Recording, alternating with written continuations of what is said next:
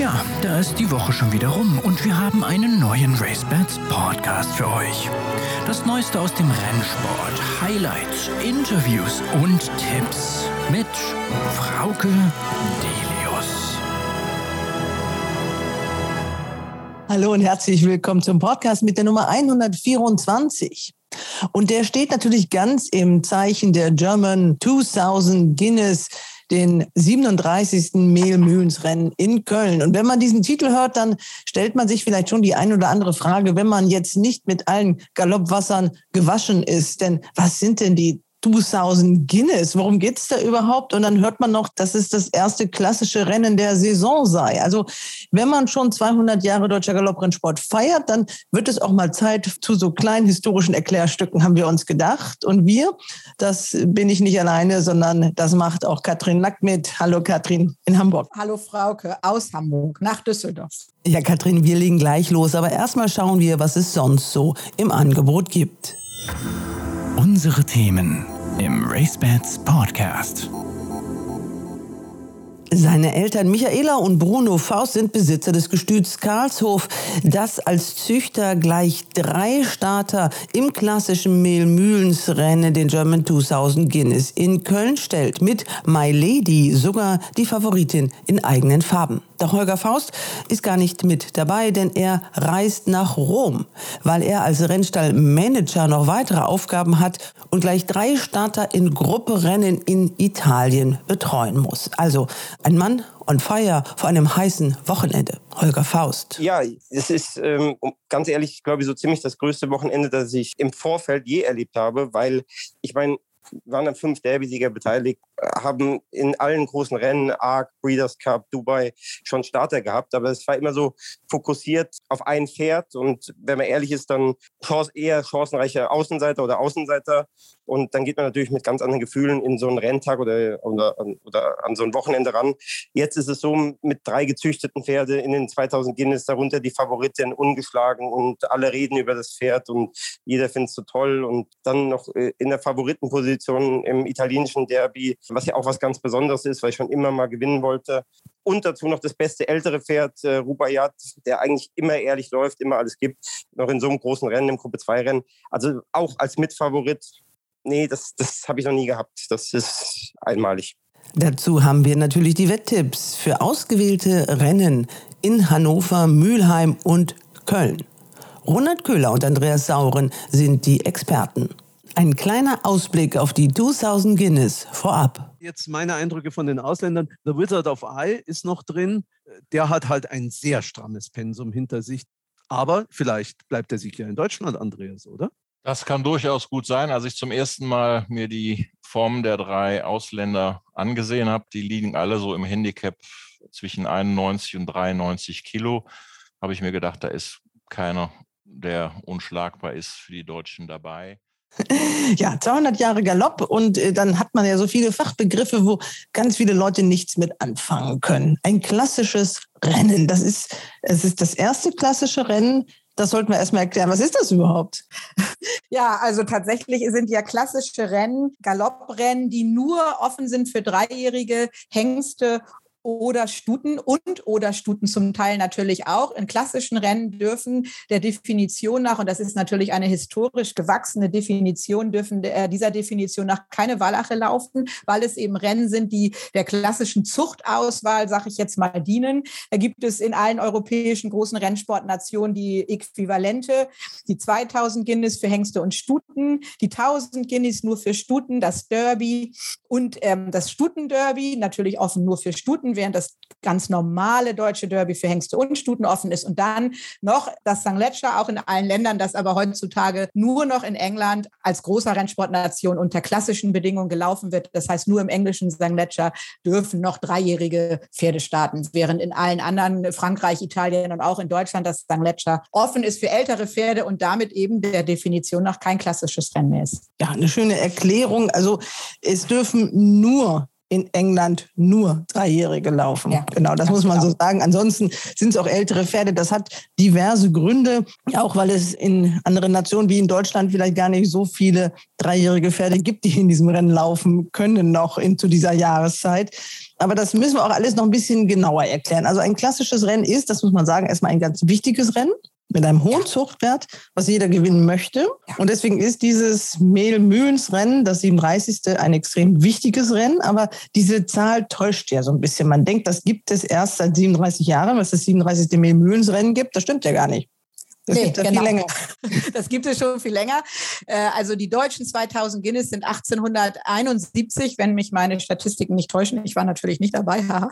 achtzehnhunderteinundsiebzig zum ersten Mal gelaufen und hieß damals das Henkelrennen. Ich erinnere mich tatsächlich noch, dass es das Henkelrennen hieß. Es wurde gesponsert von der Familie des Grafen Henkel von Donnersmarck. Ich meine mich zu erinnern, dass es da mal einen Oscar-Gewinner gab aus der Familie auch. Nicht nur Pferde, auch Filme. Und hat eine relativ bewegte Vergangenheit. Wurde auf diversen Rennbahnen in Deutschland Ja, warte mal, mach mal nicht so schnell. Also okay. Das war achtzehnhunderteinundsiebzig. Ja. Ich habe meine Hausaufgaben natürlich auch ein bisschen gemacht. Und der erste Sieger hieß? Ah, gemacht. Bauernfänger hieß der erste Sieger. Ja. Es waren aber nur zwei Pferde am Start. Und okay. Das Rennen ging über zweitausend Meter. Das ist jetzt ein bisschen anders. Jetzt sind es sechzehnhundert Meter. Genau, das mit der geänderten Distanz hatte ich auch noch ein bisschen. Es wurde damals in Berlin-Hoppegarten gelaufen. In Berlin-Hoppegarten, genau. Ähm... Jetzt war ja damals noch gar nicht die Rede von diesen zweitausend Guineas. Das muss man ja eigentlich auch englisch äh, aussprechen, weil der Titel kommt ja aus England. In England gibt es das Pendant dazu und natürlich schon viel länger. Ganz genau. Das, die englischen zweitausend Guineas wurden achtzehnhundertneun zum ersten Mal gelaufen. Also eine Guinea ist ein, ein altes historisches englisches Zahlungsmittel, das... Da muss ich jetzt Lücken bekennen, aber meines Wissens nach tatsächlich vor allem nur noch im Rennsport eingesetzt wird, wo man ja auf Tradition sehr großen Wert legt. Also im ganz normalen Alltag liegen die Guineas in England natürlich, also haben die keinerlei Bedeutung mehr.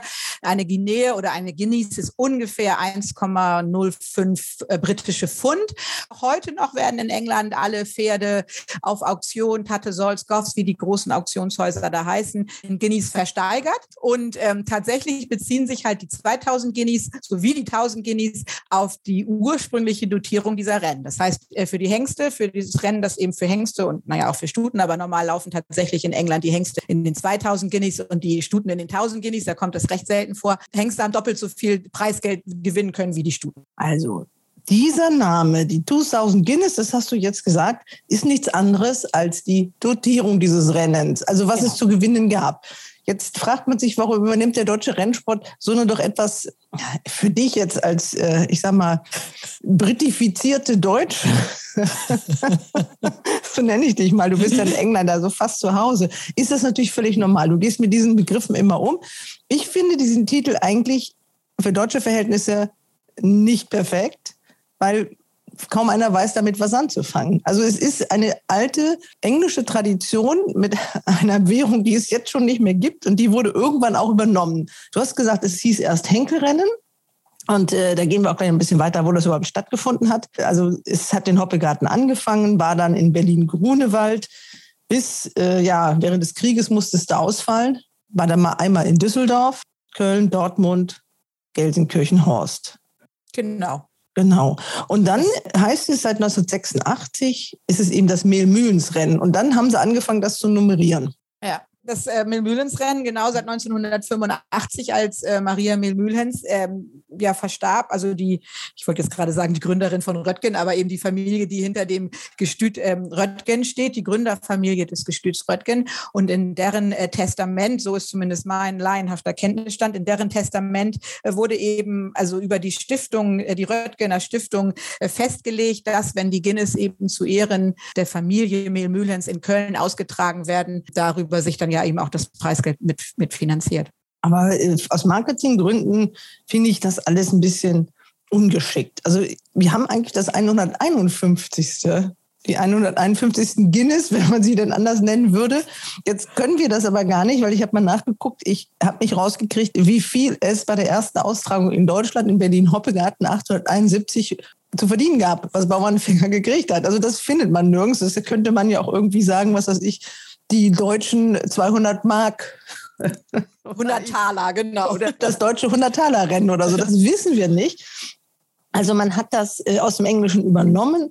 Ob es alles so verstanden wird, ich weiß nicht. Für dich ist es normal, weil du gehst da täglich mit um. Ich finde es ein bisschen schwierig. Aber jetzt leben wir damit. Und wir leben auch damit, dass es das siebenunddreißigste Ne? Genau, siebenunddreißigste Ja. Mehl-Mühlens-Rennen ist. Ich weiß nicht, haben wir zur Aufklärung ein bisschen beigetragen?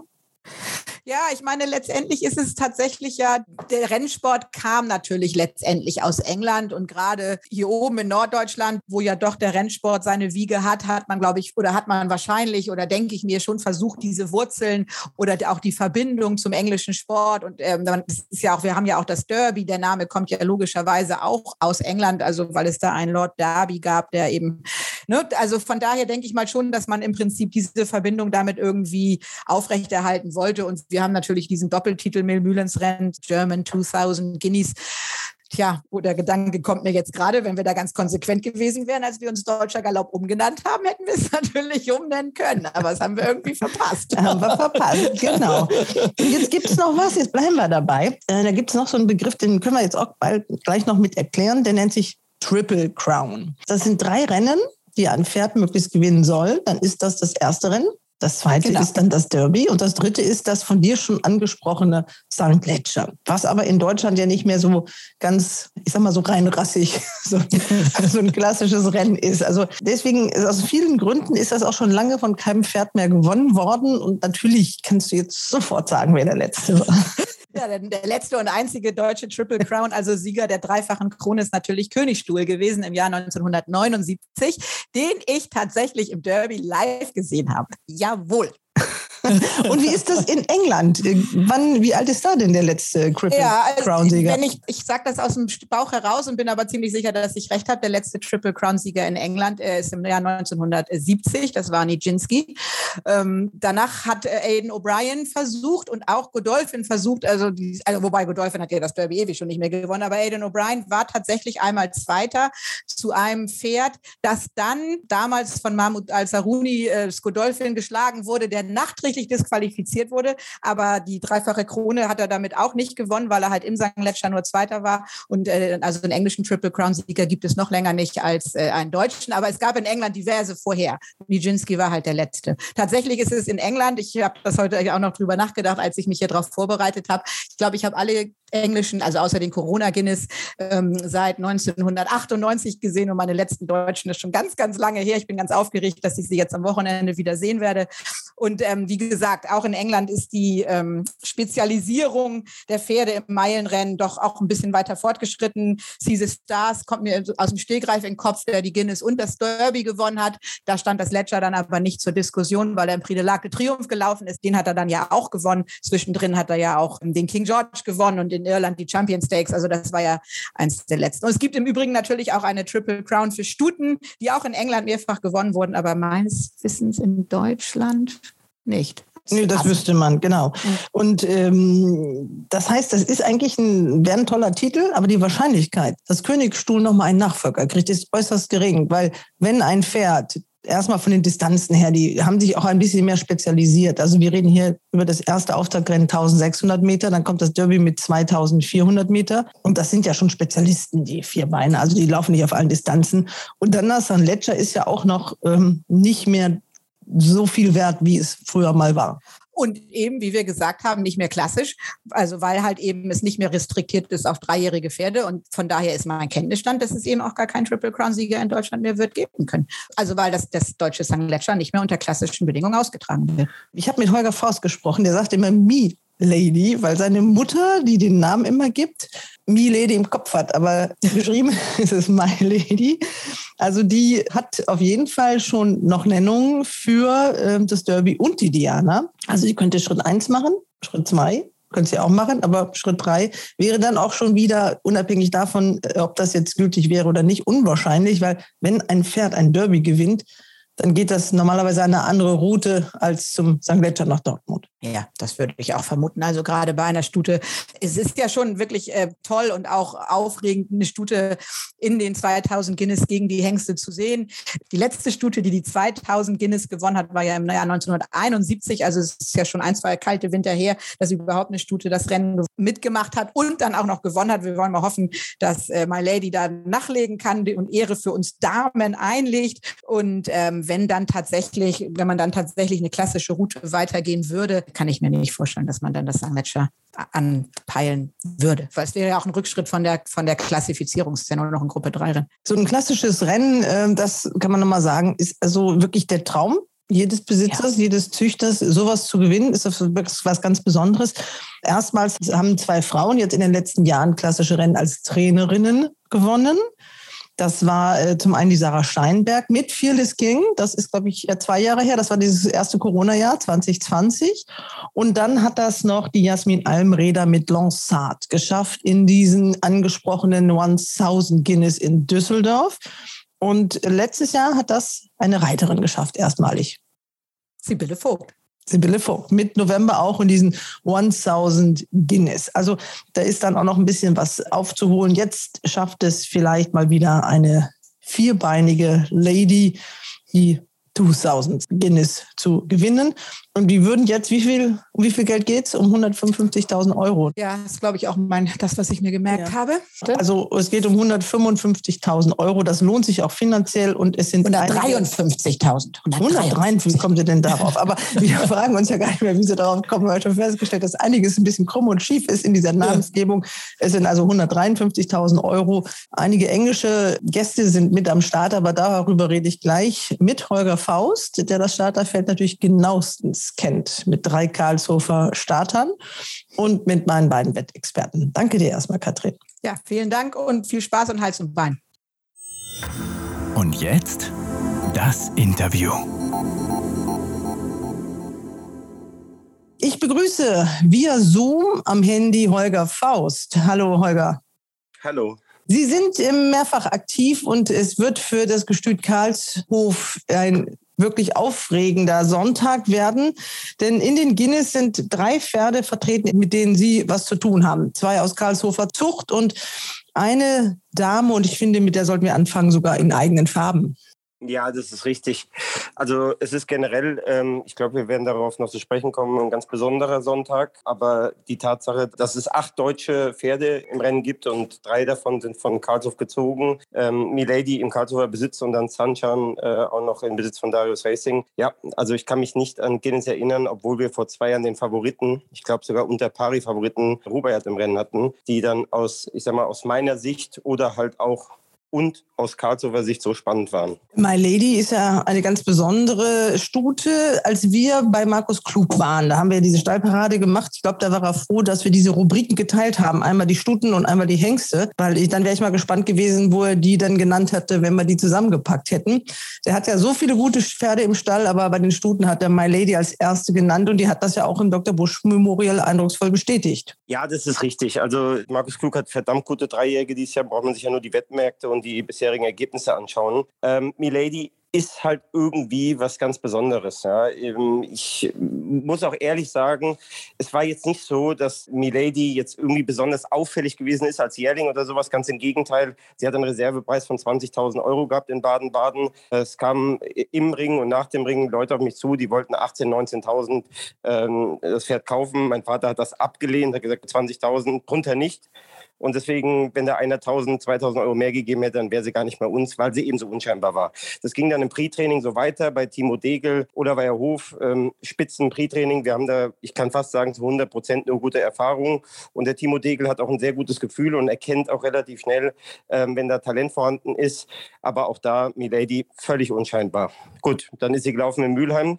Das war ein tolles Debüt. Im Nachhinein gegen gute Stuten und dann die Leistung in Düsseldorf, die war so besonders, dass diese Leistung eigentlich dafür verantwortlich war, für den gesamten Werdegang bis hierhin, weil sie in dem Rennen halt die Creme de la Creme der deutschen Zweijährigen geschlagen hat, in Form von Seabay, Ariolo, Lavello, die waren ja alle in dem Rennen drin gewesen und das aber noch in einem Stil, was eigentlich nicht geht. Sowohl ein anderer Starke als äh, auch ein Henk Grewe, der ja auch selbst mal Jockey gewesen ist, sagen, oder Markus Klug als mehrfacher Champion-Trainer, sowas habe ich noch nie gesehen. Und ich schließe mich da an in die Reihe als, als, als Racing-Manager, bin ja auch mein Leben lang dabei. Ich habe das auch noch nicht gesehen, dass ein Pferd an der hundert-Meter-Marke in Düsseldorf da zurückgedrängt wird, auf den sechsten Platz nach außen genommen wird und fliegt an den Pferden vorbei und gewinnt leicht. Also ich weiß nicht, ich habe die Zeit mir nie angeschaut, aber es muss gigantisch gewesen sein oder alle anderen sind stehen geblieben, das glaube ich nicht. Ja, und dann haben wir halt gesagt, aufgrund dieser Leistung laufen wir jetzt im Busch-Memorial, weil es sind ja im Grunde genommen die gleichen Gegner und die, die sie noch nicht gesehen haben, können wir ja über die Ellen der anderen Pferde ausrechnen, weil wir sagen, okay, so und so stehen die zu Seabay et cetera et cetera.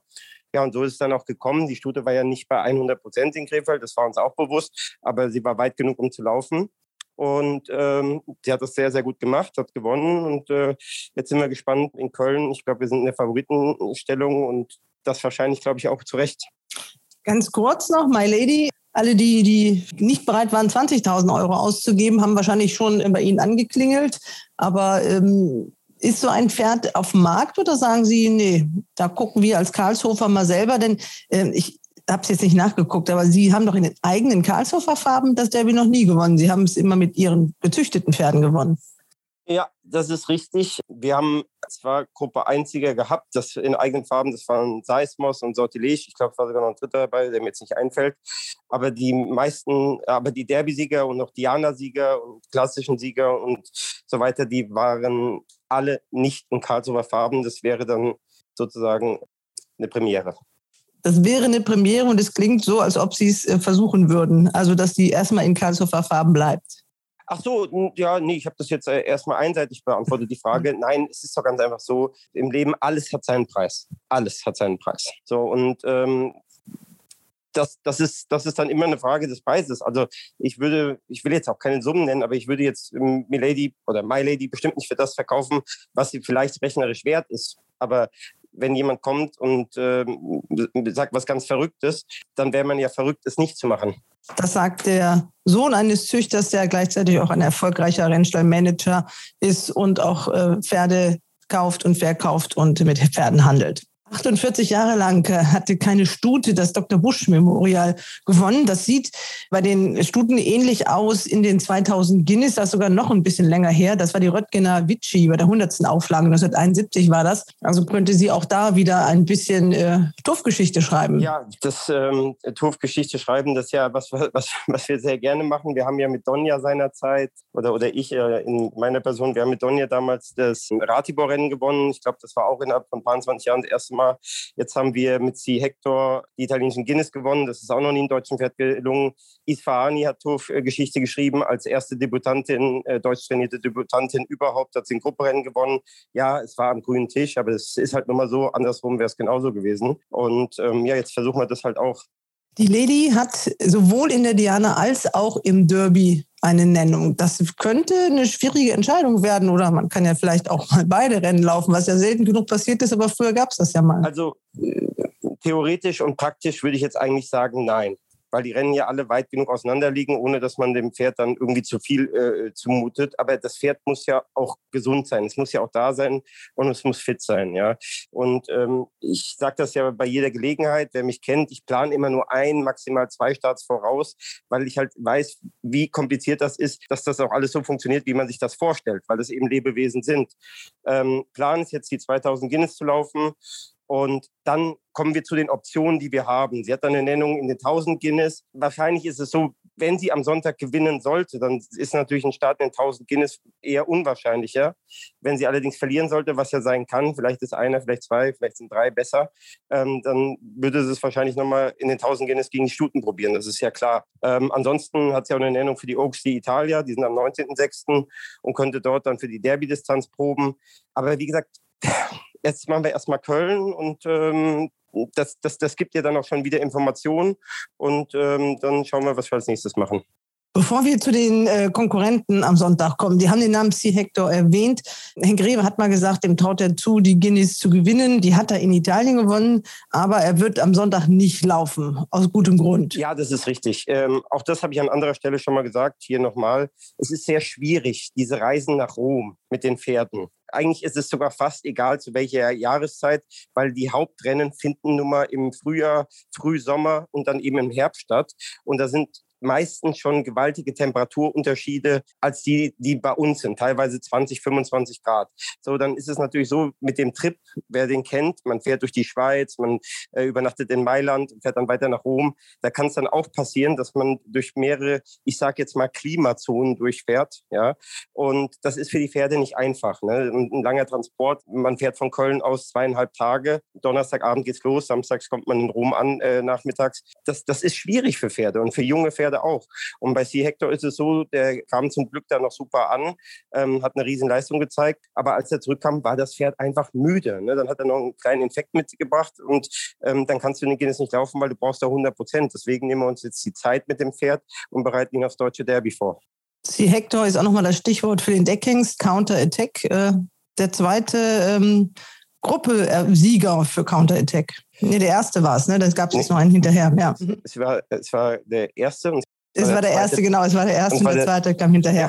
Counterattack, äh, es, ist, es ist eine verrückte Geschichte, weil als der Counterattack seinerzeit kam, da waren mein Vater und ich extrem happy, dass er da war und haben gedacht, dass er Pferde produzieren wird, die äh, zweijährig halt in Deutschland früh zur Hand sein werden, die auch auf kürzere Distanzen kommen und die hier dann vielleicht die Pferde sind, die man zweijährig erstmal schlagen muss. Ja? Und vielleicht sind sie sogar so gut, dass sie vielleicht in Frankreich oder sonst wo in Europa äh, mithalten können. Dann war alles in allem die letzte zweijährige Kampagne sehr enttäuschend gewesen. Wir hatten mit Spirit einen Sieger, wir hatten mit Sea Hector einen Dritten, den Winterfavoriten, leider auch noch weit geschlagen. Und ähm, da, da muss man auch mal ganz ehrlich sein. Da ist man, geht man schon in den Winter und ist dann ein bisschen enttäuscht. Und dementsprechend sah auch dann erst der Deckplan von meinem Vater aus, wo vier, fünf Stuten für ihn vorgesehen waren, wo ich noch gesagt habe, mh, eigentlich war es nichts, ne? So, und dann auf einmal, ich war in Dubai gewesen, im Urlaub, im Februar, läuft da eine Stute per Schmerger in Frankreich in einem gut besetzten Rennen als krasse Außenseiterin und gewinnt das Rennen im richtig guten Stil. Hätte ich auch niemals gedacht, das muss man mal ganz ehrlich so sagen. Ja. Und auf einmal kamen die Nachrichten rein von Trainern, von Trainer Hicks, von, von Trainer Rewe. Ich habe einen guten Counterattack, der arbeitet gut, der ist richtig gut und, und, und.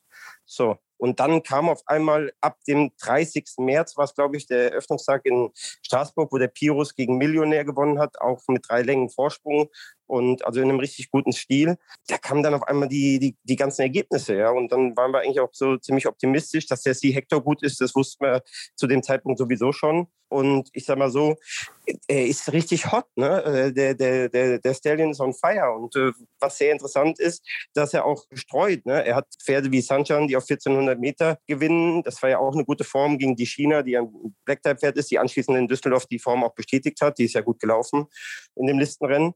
Und es gibt Pferde wie Open Skies, die beim Debüt über zweitausendeinhundert Meter gewinnen und richtige Steher sind. Also es ist sehr interessant. Die Hoffnung war immer groß, weil er halt von einem Sire auf Sire abstammt, von Redoute Choice und Redoute Choice Söhne. Es gibt ja zwölf, dreizehn, vierzehn, ich habe die genaue Zahl gar nicht. Redoute Choice Söhne, die selbst Gruppe eins Sieger gebracht haben. Und ähm, da waren wir schon ziemlich selbstbewusst, dass das dann mit dem auch klappen wird. Ja, scheinbar, scheinbar scheint er zu funktionieren. Ne? Die Pferde sind ja gut, auch in der Breite.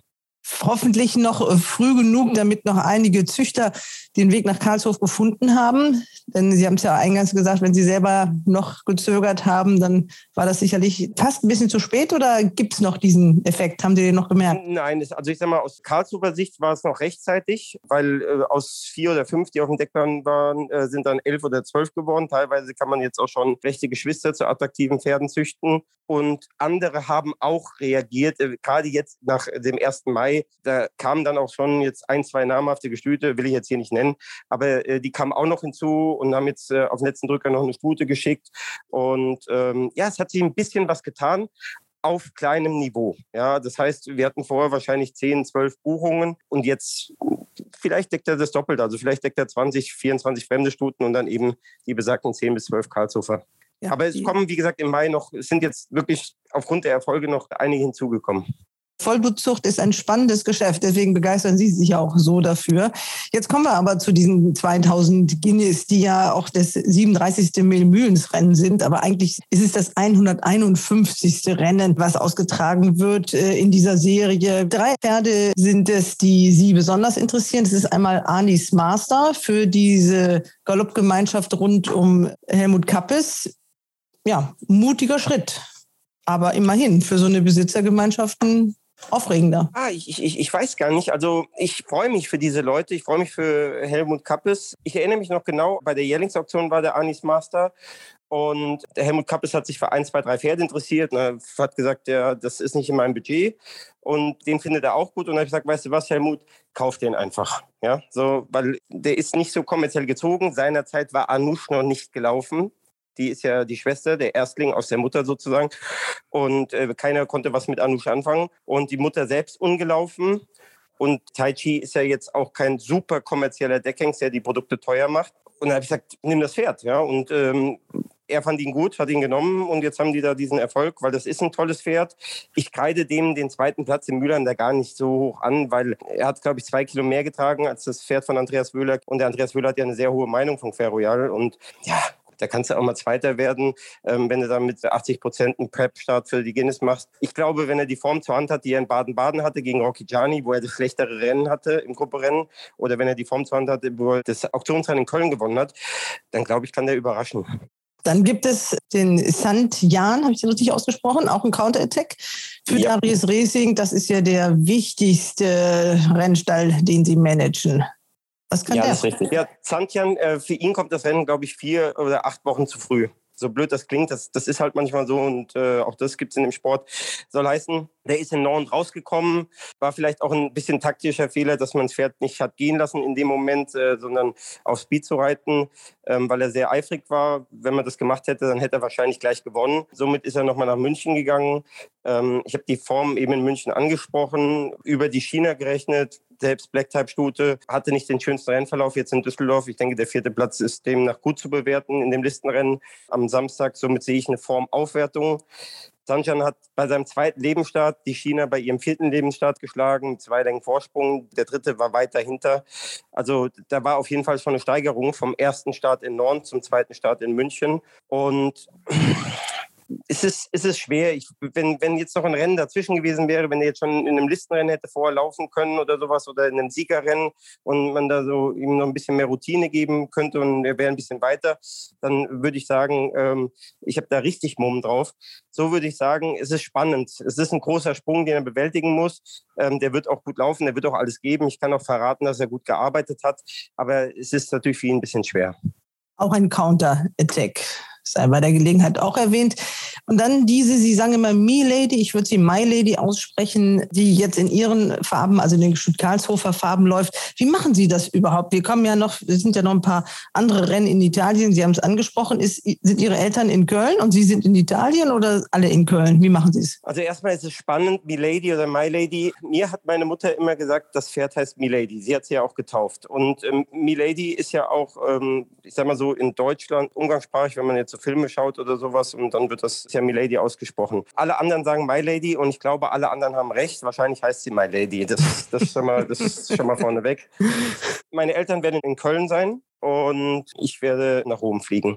Also dann den möglicherweise sehr großen Erfolg können Sie denn nur am Handy sehen. Also Sie haben gesagt, sie wird wahrscheinlich Favoritin werden und das ist auch das Ziel, dieses Rennen zu gewinnen. Sicherlich Schwarzer Peter, der Zweiter war in Krefeld, ist auch mit dem Rennen. Georgius, der Dritter war auch, aber auch einige Engländer, dass die von Charles Appleby alle nicht dabei sind, das wird Sie nicht traurig stimmen. Nee, da bin ich überhaupt nicht traurig drüber. Ich habe die allesamt sehr stark gehalten. Bei den Engländern muss man jetzt vorsichtig sein, weil grundsätzlich würde ich das sagen, was auch die Fachpresse schreibt und wie es die Buchmachers auch sehen, dass zwei eigentlich keine Chance haben in Form von Mister McKenna und The Wizard of Eye, so heißt er, glaube ich, und dass mal Hume als Ungeschlagener da hoch gehandelt wird. Ich sag mal, wenn ein Pferd von Caravaggio aus einer Teofilo-Mutter von, von Haggis trainiert hierher kommt, großer Besitzer, zwei Starts, zwei Siege, da haben die auch im Training was gesehen. Aber wenn man ganz ehrlich ist, die Form, die Art und Weise, wie er die Rennen gewonnen hat, da wäre es schon fast schade, wenn das reichen würde, um unsere besten Meiler zu schlagen. Das muss ich ganz ehrlich sagen. Aber okay, vielleicht macht das Pferd Sprünge, verbessert sich stetig, gewinnt vielleicht am Sonntag und wir wissen dann erst ein paar Wochen später, was die Form wert war oder, oder dass das Pferd ja doch richtig, richtig gut ist. Nur man muss ja den Status quo beurteilen und der hat immer mit einer Länge oder einer Viertellänge gewonnen, das Maidenrennen, das Conditions Novice. Ich, ich glaube nicht, dass er so gut ist, aber wir werden das sehen am Sonntag. Und zu den deutschen Pferden, Georgius hat jetzt nicht das beste Rennen gehabt in Krefeld. Ähm, der braucht einfache Rennen, sage ich mal. Also einfache Rennen im Sinne vom Rennverlauf. Und äh, dann kann der verbessert laufen in Köln, dann sehe ich ihn stärker. Schwarzer Peter finde ich sehr interessant, weil meiner Meinung nach hatte er seinen Moment in der Distanz. Und die Distanz ist ja diesmal hundert Meter kürzer. Und ich glaube, dass im Vergleich zu My Lady ihm das dann entgegenkommt. Ja, weil wenn man das Krefelder Rennen vor Augen hat, da war sie ja eigentlich hochgezogen. Und ähm, dann die letzten hundert Meter ist der Schwarzer Peter sehr stark geworden, sehr schnell geworden. Und dann war es ja am Ende doch ein bisschen enger. Ne? Und wie gesagt, die Distanz fehlt jetzt. Und ähm, vielleicht kommt es der Stute entgegen. Auch das werden wir am Sonntag sehen. Falls Sie mich jetzt hier nicht mehr sehen, ich weiß nicht, ob Sie das Bild von mir sehen, dass das angekündigte Gewitter kommt. Deswegen ah, ist es jetzt auf einmal stockfinster geworden. Es ist zwar, ich wohne in Düsseldorf, wir reden dann über Köln, aber der Regen kommt. Es sah nicht so aus, aber jetzt kommt er. Das äh, freut äh, sicherlich meinen Garten, die Landwirte und die Bahn, wenn es dann vier Tage vor dem Rennen ist in Köln, die kann es sicherlich auch gebrauchen. Ja, glaube ich auch. Gut, dann kommen wir nach Rom. Sie haben gesagt, eine anstrengende Reise für alle Pferde. Sie sind an einigen beteiligt. Machen Sie mal kurz und knapp so einen kleinen Rundumschlag, auch für unsere Wetter, wo die vielleicht mal ein paar Euros draufsetzen sollten. Ja gut, die Starterfälle sind ja nicht raus. Wenn wir hier telefonieren, ist es Donnerstagmittag. Die Starterfälle sind, wenn ja Freitag erst veröffentlicht in, in Rom. Es läuft Rubaiyat von Darius Racing, ähm, Premio Presidente della Repubblica. Also läuft er nicht alleine, sondern Only the Brave. Stallgenosse von ihm ist äh, mit dabei. Ich denke, dass die beiden, also ich, ich glaube, denke und hoffe, dass die beiden das unter sich ausmachen. Es sind wohl noch drei, vier oder fünf Italiener mit am Start. Aber wenn die beiden gut reisen sollten, dann ähm, glaube ich, haben sie schon erste Chancen. Das glaube ich schon. Ja. Gerade wenn man das letzte Lauf nimmt von Rubaiyat, das Gruppe drei Rennen in Mailand am dreißigsten April. Dawn in Tello von Schütz hat gewonnen, äh, Rubaiyat war Zweiter, Lord Charming war Dritter. Ähm, die drei besten Italiener auf dieser Distanz, die drei besten älteren Pferde waren drin gewesen und sie waren weit geschlagen. Ja. Sie waren jetzt nicht knapp dran oder so, sondern sie waren weit geschlagen, Vierter, Fünfter, Sechster. Und äh, ich glaube, dass die Pferde in Rom auch nicht besser sind.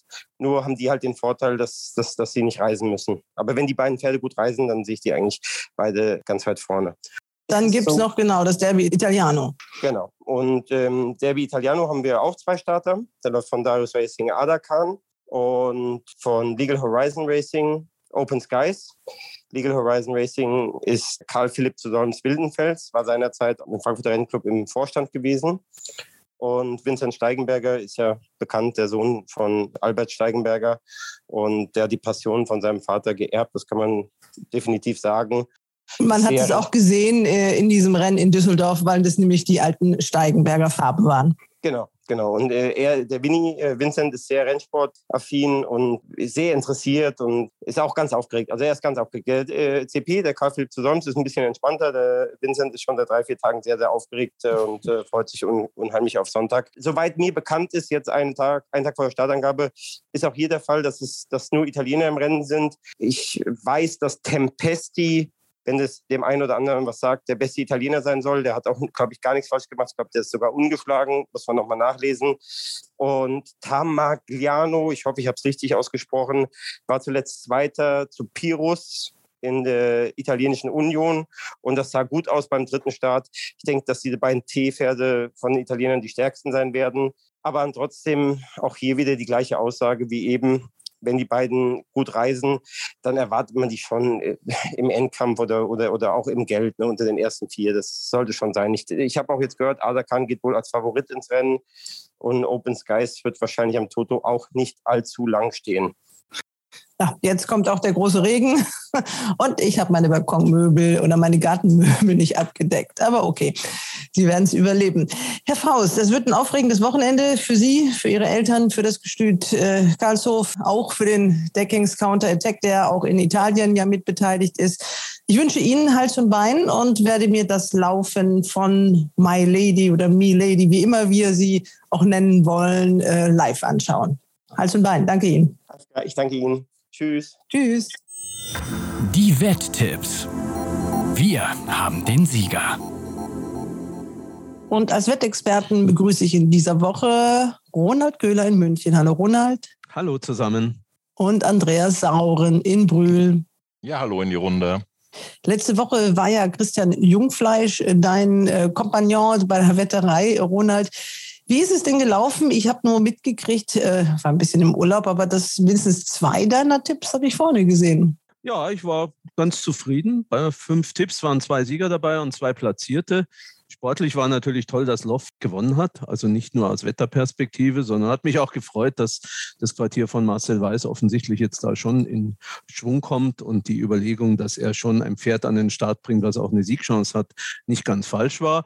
Naja, und aus Wetterperspektive habe ich mich natürlich über den neuerlichen Sieg von Krokus von Philipp Jonkhardt gefreut, weil ich ja gesagt habe, das mache ich eigentlich nie, dass ich einen Handicap-Sieger nochmal mit Aufgewicht nachspiele, aber das ging so leicht beim ersten Mal und tat tatsächlich trotz eines schlechten Starts auf vierzehnhundert Meter in Düsseldorf hat Krokus nochmal gewonnen und gab immerhin nochmal sechs Komma null für diesen Sieg. Also das war ganz nett, aber ist ja wie bei den Investmentfonds. Erfolge aus der Vergangenheit kann man nicht unbedingt in die Zukunft äh, verlängern, sondern die Karten werden immer wieder neu gemischt und das versuchen wir heute. Zu Loft eine kleine Info, der wird voraussichtlich in Amerika laufen, im Bellman Park. Das sind die Pläne. Äh, Manfred Ostermann ist ganz begeistert. Das heißt, das kann sich auch wieder ändern, wenn man ihn kennt. Aber im Moment könnte das eine mögliche Option sein. Da gibt es richtig Geld zu verdienen. Und allzu viele Pferde werden da wohl auch nicht laufen.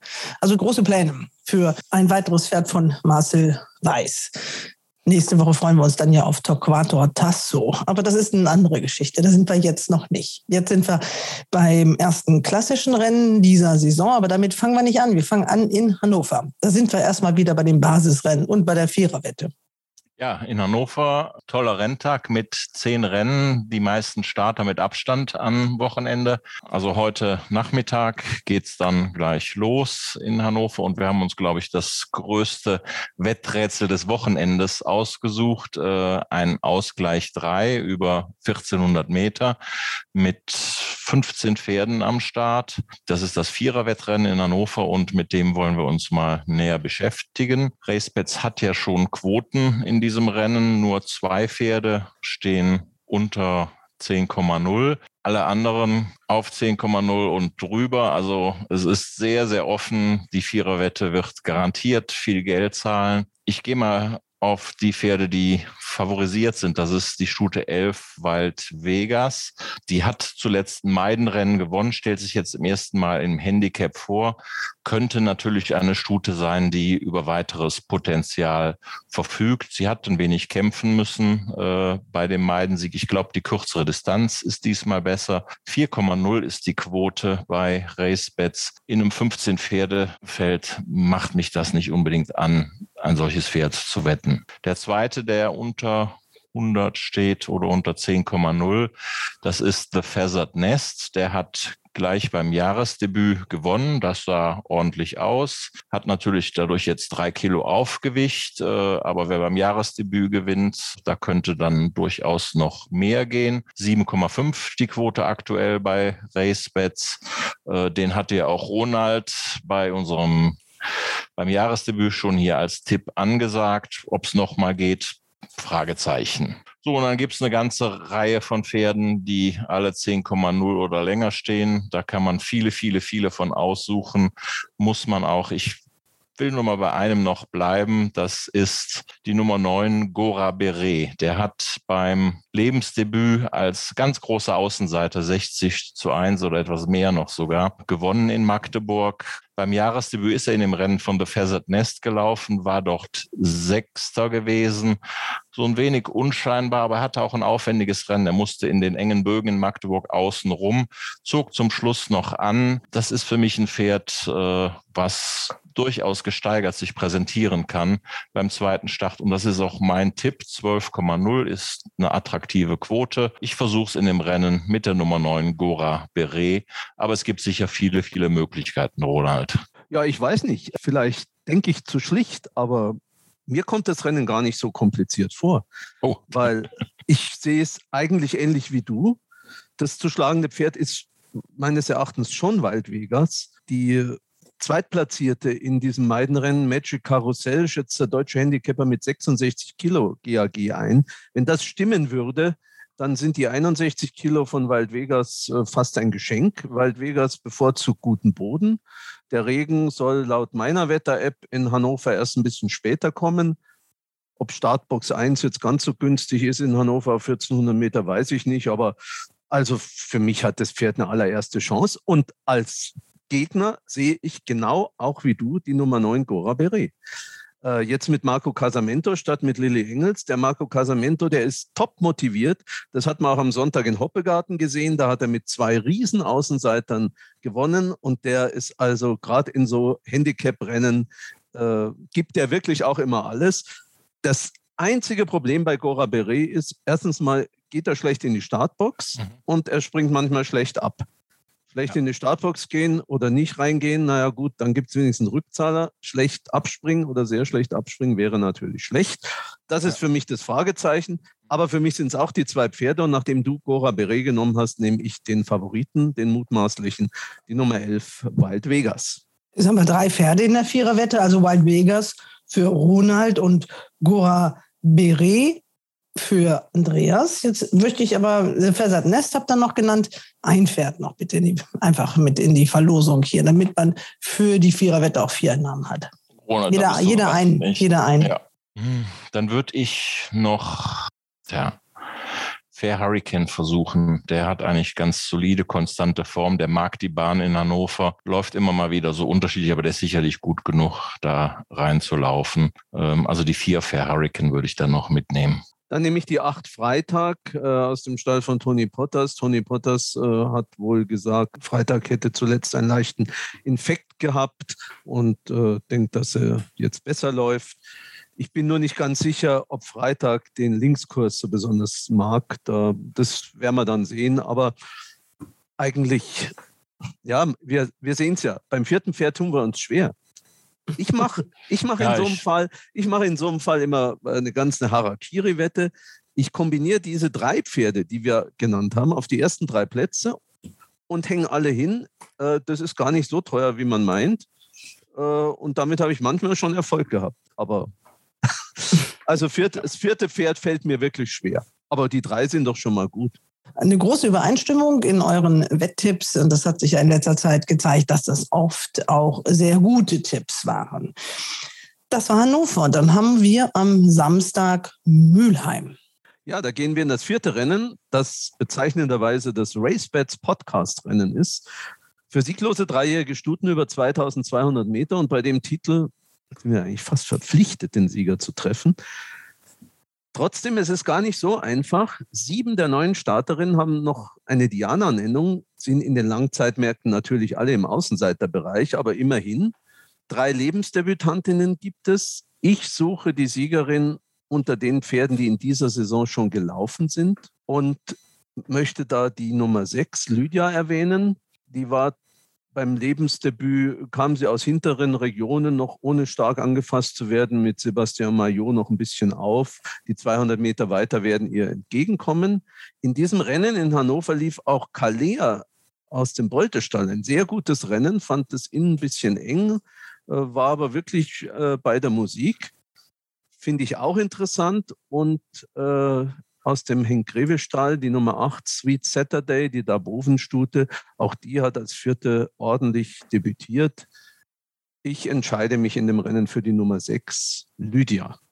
Ja, ich habe auch ein Pferd, was du gerade genannt hast, äh, aus dem gleichen Rennen, wo Lydia gelaufen ist, nämlich eben diese Kalea. Die ist aus dem kleinsten Stall, Doktor Bolte-Stall, äh, hat die wenigsten Pferde von allen Trainern. Das sind ja alle großen Ställe in diesem vertreten. Insofern ist der Tipp wahrscheinlich ein bisschen verwegen.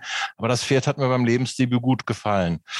Äh, die ist da innen gut aufgekommen. Die hat auch nicht ein einziges Mal die, die Peitsche gesehen, war am Ende nur knapp vom zweiten Platz geschlagen. Lydia, okay, kann ich nachvollziehen. Als Adlerflug-Tochter kann sie den Start gebraucht haben und beim zweiten Start sich verbessert sehen. Aber Kalea steht hier mit zehn Komma null in der Sportwelt, äh, ein Außenseiter, einer der größeren Außenseiter in dem Feld. Ähm, aber das Pferd hat mir gut gefallen. Ich tippe die Nummer fünf, Kalea. Ja, man sieht, der Andreas will aufholen dieses Wochenende. Ja, sehr gut. Ja, ich würde ja die Pfingstblüte nehmen, aber das ist ja auch klar, warum. Aber die hat Andreas Wöhler auch in unserer Stadtparade genannt, als bessere Stute. Ja, war auch ein bisschen enttäuschend, das Debüt von dem Pferd. Schauen wir mal, ist vielleicht gesteigert von zwei auf dreijährig. Ja, dann haben wir Mülheim, äh, aber noch nicht komplett. Ihr habt euch dann noch ein Rennen ausgesucht. Ja, wir haben in Mülheim dann noch einen Ausgleich zwei, der über fünfzehnhundert Meter geht, mit zehntausend Euro dotiert ist. Ähm, das ist das sechste Rennen in Mülheim um sechzehn Uhr. Acht Pferde sind im Rennen. Favorisiert wird Mister Bean und das ist die Nummer zwei und die Nummer vier, Honore Domier. Beide haben aktuell gute Formen, äh, beide interessanterweise zu Vincente. Honore Domier ist letzte Woche gegen den gelaufen, hat nur knapp verloren. Mister Bean ist davor gegen ihn gelaufen, war eine Länge zurück. Die stehen mit drei Komma null, drei Komma fünf in der Sportwelt. Aber ich habe mir ein anderes Pferd in dem Rennen ausgesucht, die Nummer acht, Mülheimer Perle.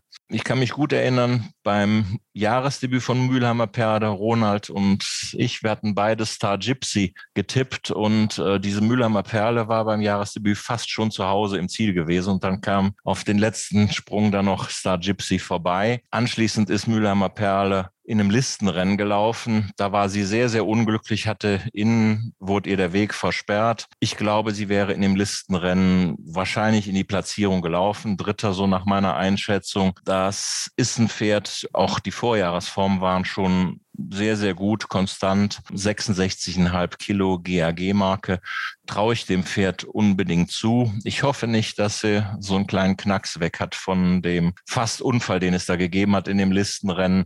Wenn sie das im Kopf gut verarbeitet hat, hat die für mich hier erste Chancen. Ist auch das Pferd für mich, was noch am meisten Potenzial nach oben hat. Also ich tippe die Nummer acht, Mülheimer Perle in diesem Rennen mit Sibylle Vogt im Sattel. Ronald. Andreas hat alles gesagt und ich kann mich nur anschließen. Oh. Ich tippe auch die Nummer acht, Mülheimer Perle. Aber ich muss gar nicht weiter reden, weil er hat alles gesagt dazu. Sehe ich ganz genauso. Inklusive des kleinen Fragezeichens, ob die Mülheimer Perle diesen, diesen Faststurz äh, irgendwie aus dem Kopf kriegt. Ein ja. Mülheimer Turf-Syndikat, was ja dann auch nicht dieses Syndikat, aber ein anderes, äh, eine Rolle in Köln spielt. Gucken wir mal. Also Mülheimer Perle, der Tipp von beiden Experten für das sechste Rennen in Mülheim. Und damit sind wir dann am Sonntag in Köln bei dem Rennen aller Rennen, beim ersten klassischen Rennen der Saison, der Turfsaison zweitausendzweiundzwanzig. Und Katrin und ich haben ja jetzt genauestens erklärt, was das alles ist. Wir haben auch erklärt, warum das Rennen so heißt. Jetzt wollen wir von euch wissen, wer es gewinnt. Ja, vielleicht erstmal noch ein kleiner Blick zurück. Dieses Rennen ist schon immer auch ein gutes Pflaster für ausländische Pferde gewesen vor Corona. Also in den zehn Jahren vor Corona ging der Sieg sechsmal ins Ausland. Das muss nicht wieder so sein. Das ist immer natürlich ein bisschen Spekulation, wie die deutschen Pferde zu den Ausländern stehen. Ich denke, sie sind schon gefährlich, aber sie sind auf dem Papier zumindest nicht unschlagbar. Selbst das englische Pferd, was zumindest laut den Buchmachern die besten Chancen hat, die Nummer fünf, Mehl-Mühlens-Rennen. Ja, da gehe ich ein bisschen mit Holger Faust. Der hat eigentlich dazu meines Erachtens was Richtiges gesagt. Klar, das Pferd ist ungeschlagen, hat zweimal gewonnen. Zuletzt auf Sand, darf man nicht vergessen, hat da den Favoriten geschlagen, am Pferd der Queen. Musste allerdings von Tom Marquand so richtig zusammengestellt werden, wie übrigens auch schon beim Debütsieg. Aber wenn der dann gefragt wird, dann hat er schon einen enormen Speed. Und äh, über William Haggis, den Trainer, brauchen wir keine Worte zu verlieren. Natürlich rechnen die sich was aus, wenn sie kommen. Und natürlich hat so ein Pferd eine Chance, ungeschlagen noch dazu. Bis heute Morgen um neun war ich eigentlich der Meinung, die Nummer sechs, Mister McKenna aus dem Stall von Hugo Palmer, ist ein stark unterschätztes Pferd im Markt für dieses Rennen. Äh, Hugo Palmer hat, ich erinnere mal, in den Jahren zweitausendsechzehn und zweitausendsiebzehn mit Hawksmoor und Unforgettable Philly die German tausend Guineas gewonnen. Beide Male mit James Doyle im Sattel. Äh, Mister McKenna wird auch diesmal von James Doyle geritten. Das Jahresdebüt war ein bisschen ernüchternd. Ein Rennen, ein Listenrennen in Chester über zweitausend Meter. Er ging vorne, gab an der Spitze allerdings erst spät nach. Die Distanz war, war wohl zu weit und es war das Jahresdebüt. Also ich finde, dass dieses Pferd nicht so ganz chancenlos ist. Allerdings finde ich die Startbox elf auch in Köln und auch über sechzehnhundert Meter, wo es lange geradeaus geht, schon ein arges Handicap. Weil wo wird dieses Pferd im Rennen landen? Die Gefahr, dass es an zweiter Stelle außen geht, weil es ein guter Beginner ist, ist natürlich extrem groß. Und aus der Position wird das Pferd, glaube ich, in Köln nicht gewinnen. Da kommen dann schon die Speed-Pferde. Aber gut, das waren jetzt meine Eindrücke von den Ausländern. The Wizard of Eye ist noch drin. Der hat halt ein sehr strammes Pensum hinter sich. Der war in Riyadh, ist jetzt in, den, in Newmarket in den zweitausend Guineas gelaufen, war da ohne Chance. Also war immer sehr lang gestanden am Toto. Also den kann ich mir am wenigsten vorstellen. Aber vielleicht bleibt der Sieg ja in Deutschland, Andreas, oder? Das kann durchaus gut sein. Als ich zum ersten Mal mir die Formen der drei Ausländer angesehen habe, die liegen alle so im Handicap zwischen einundneunzig und dreiundneunzig Kilo, habe ich mir gedacht, da ist keiner, der unschlagbar ist für die Deutschen dabei. Dieser Wizard of Eye hat die höchste Handicap-Marke, aber der ist mir zu viel auf zu anspruchsvolle Konkurrenz gelaufen. Äh, den sehe ich auch am wenigsten. Ja, von den deutschen Pferden die Favoritin My Lady, von der hatte ich auch zweijährig schon eine extrem hohe Meinung. Die hat mir da bei dem Listensieg in Hannover, war es glaube ich gewesen, sehr, sehr gut gefallen, als sie da lange die Bude zu hat und dann anzog. Beim Jahresdebüt, da war es knapp gegen Schwarzer Peter, der von den Deutschen auch der zweite Favorit im Wettmarkt bei RaceBets ist, fünf Komma fünf steht, also der dritte Favorit insgesamt. Ich erwarte diesmal, dass My Lady deutlicher vor Schwarzer Peter ist. Äh, man hat nachher kommuniziert, dass My Lady noch gar nicht viel gearbeitet hatte. Vor dem Busch-Memorial, Schwarzer Peter hat mehr getan und My Lady hatte auch das aufwendige Rennen da. Sie musste einmal außen um die ganzen Pferde rum und ähm, also My Lady die sehe ich diesmal deutlicher vor Schwarzer Peter. Ansonsten von den Deutschen, Rocky Gianni war auch ein sehr, sehr guter Zweijähriger, Zukunftsrennen gewonnen, damals so als gutes Ding gehandelt. Im Busch-Memorial hat er keine Rolle gespielt, da hatte sich Borjan Mosabayev auch gegen ihn und für Georgius entschieden. Das hat er jetzt wieder rumgedreht, da hieß es auch vor dem Busch-Memorial, dass der noch nicht so weit sei, eine kleine Pause gehabt hatte. Wenn er sich jetzt für den entscheide, ich halte den für das bessere Pferd nach den zweijährigen Formen gegenüber Georgios. Der kann durchaus interessant sein. Bei allen anderen deutschen Pferden sehe ich es schwer, dass die da eine ganz allererste Rolle spielen. Also My Lady, Schwarzer Peter, Georgios, Rocky Gianni, das sind schon von den Deutschen die drei chancenreichsten Pferde. Meine Einschätzung nochmal kurz zu den Engländern. Mister McKenna könnte gefährlich sein. Ich glaube, letztes Mal die zweitausend Meter waren zu lang. Der geht jetzt wieder kürzer. Aber mein Mumm und auch mein Tipp in dem Rennen ist dieser Maljum aus dem Hagges-Stall. Äh, ich muss sagen, als ich mir die Rennfilme angeguckt habe, mir hat das Pferd so imponiert. Der war sowas von grün beim Lebensdebüt in Doncaster. Musste erstmal so richtig gerade gestellt werden, bis er überhaupt mal auf die Beine kam und, und ist dann von innen in die Mitte gegangen, dann wieder nach außen und hat am Ende, als er sich so richtig Schwung gefunden hatte, das Rennen doch noch leicht gewonnen.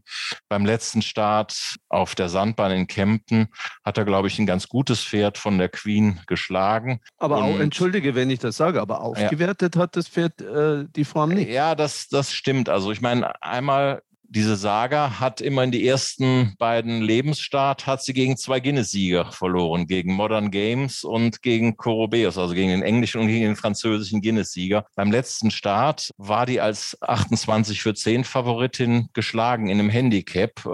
Demnach geht das eigentlich nicht mit diesem Maljum, aber die Form wurde damals von den Trainern nicht akzeptiert. Es gab nachher tierärztliche Untersuchungen. Der Jockey hatte keine Erklärung. Also man hatte da schon viel, viel mehr vor. Wenn die Form so stimmt, dann hast du recht, dann muss das nicht viel wert sein. Aber mir hat das Pferd so imponiert, was der da für einen Speed gezeigt hat bei beiden Rennen. Ist auch physisch ein ganz, ganz starkes Pferd. Ich glaube, der ist von der Entwicklung ein paar Monate weiter als alle deutschen Pferde. Ich glaube, die Deutschen haben es schwer gegen den ähm, und äh, ich werde den wetten. Also das, das könnte ein richtig gutes Pferd sein und ich bin sehr, sehr gespannt am Sonntag auf den. Ich werde den wetten für Quote vier Komma fünf. Ronald, äh, hältst du die Deutschen fahren hoch? Also die Karlshofer Farben. Ja, wie gesagt, äh, ich wollte ja eigentlich so eine Siegplatzwette mit Mister McKenna versuchen, aber glaube, dass es wirklich doch sehr schwer wird und dass die froh sein können, wenn sie Dritter werden. Ich halte in der Tat dann die deutschen Fahnen hoch mit My Lady. Ja. Da hieß es ja, sie hatte vor dem Busch-Memorial einen kleinen Trainingsstopp. Wenn sie jetzt noch stärker ist, äh, macht einem das natürlich Mut. Und man darf nicht vergessen, auch im Busch-Memorial hatte sie eigentlich keinen besonders guten Rennverlauf. Sie kam von weit hinten, musste ganz ums Außen, ums Feld rumkurven. Da hatte der Schwarze Peter da innen freie Bahn. Also das war schon im deutschen Maßstab eine sehr, sehr gute Leistung. Und ich versuche es mit der Nummer elf, My Lady.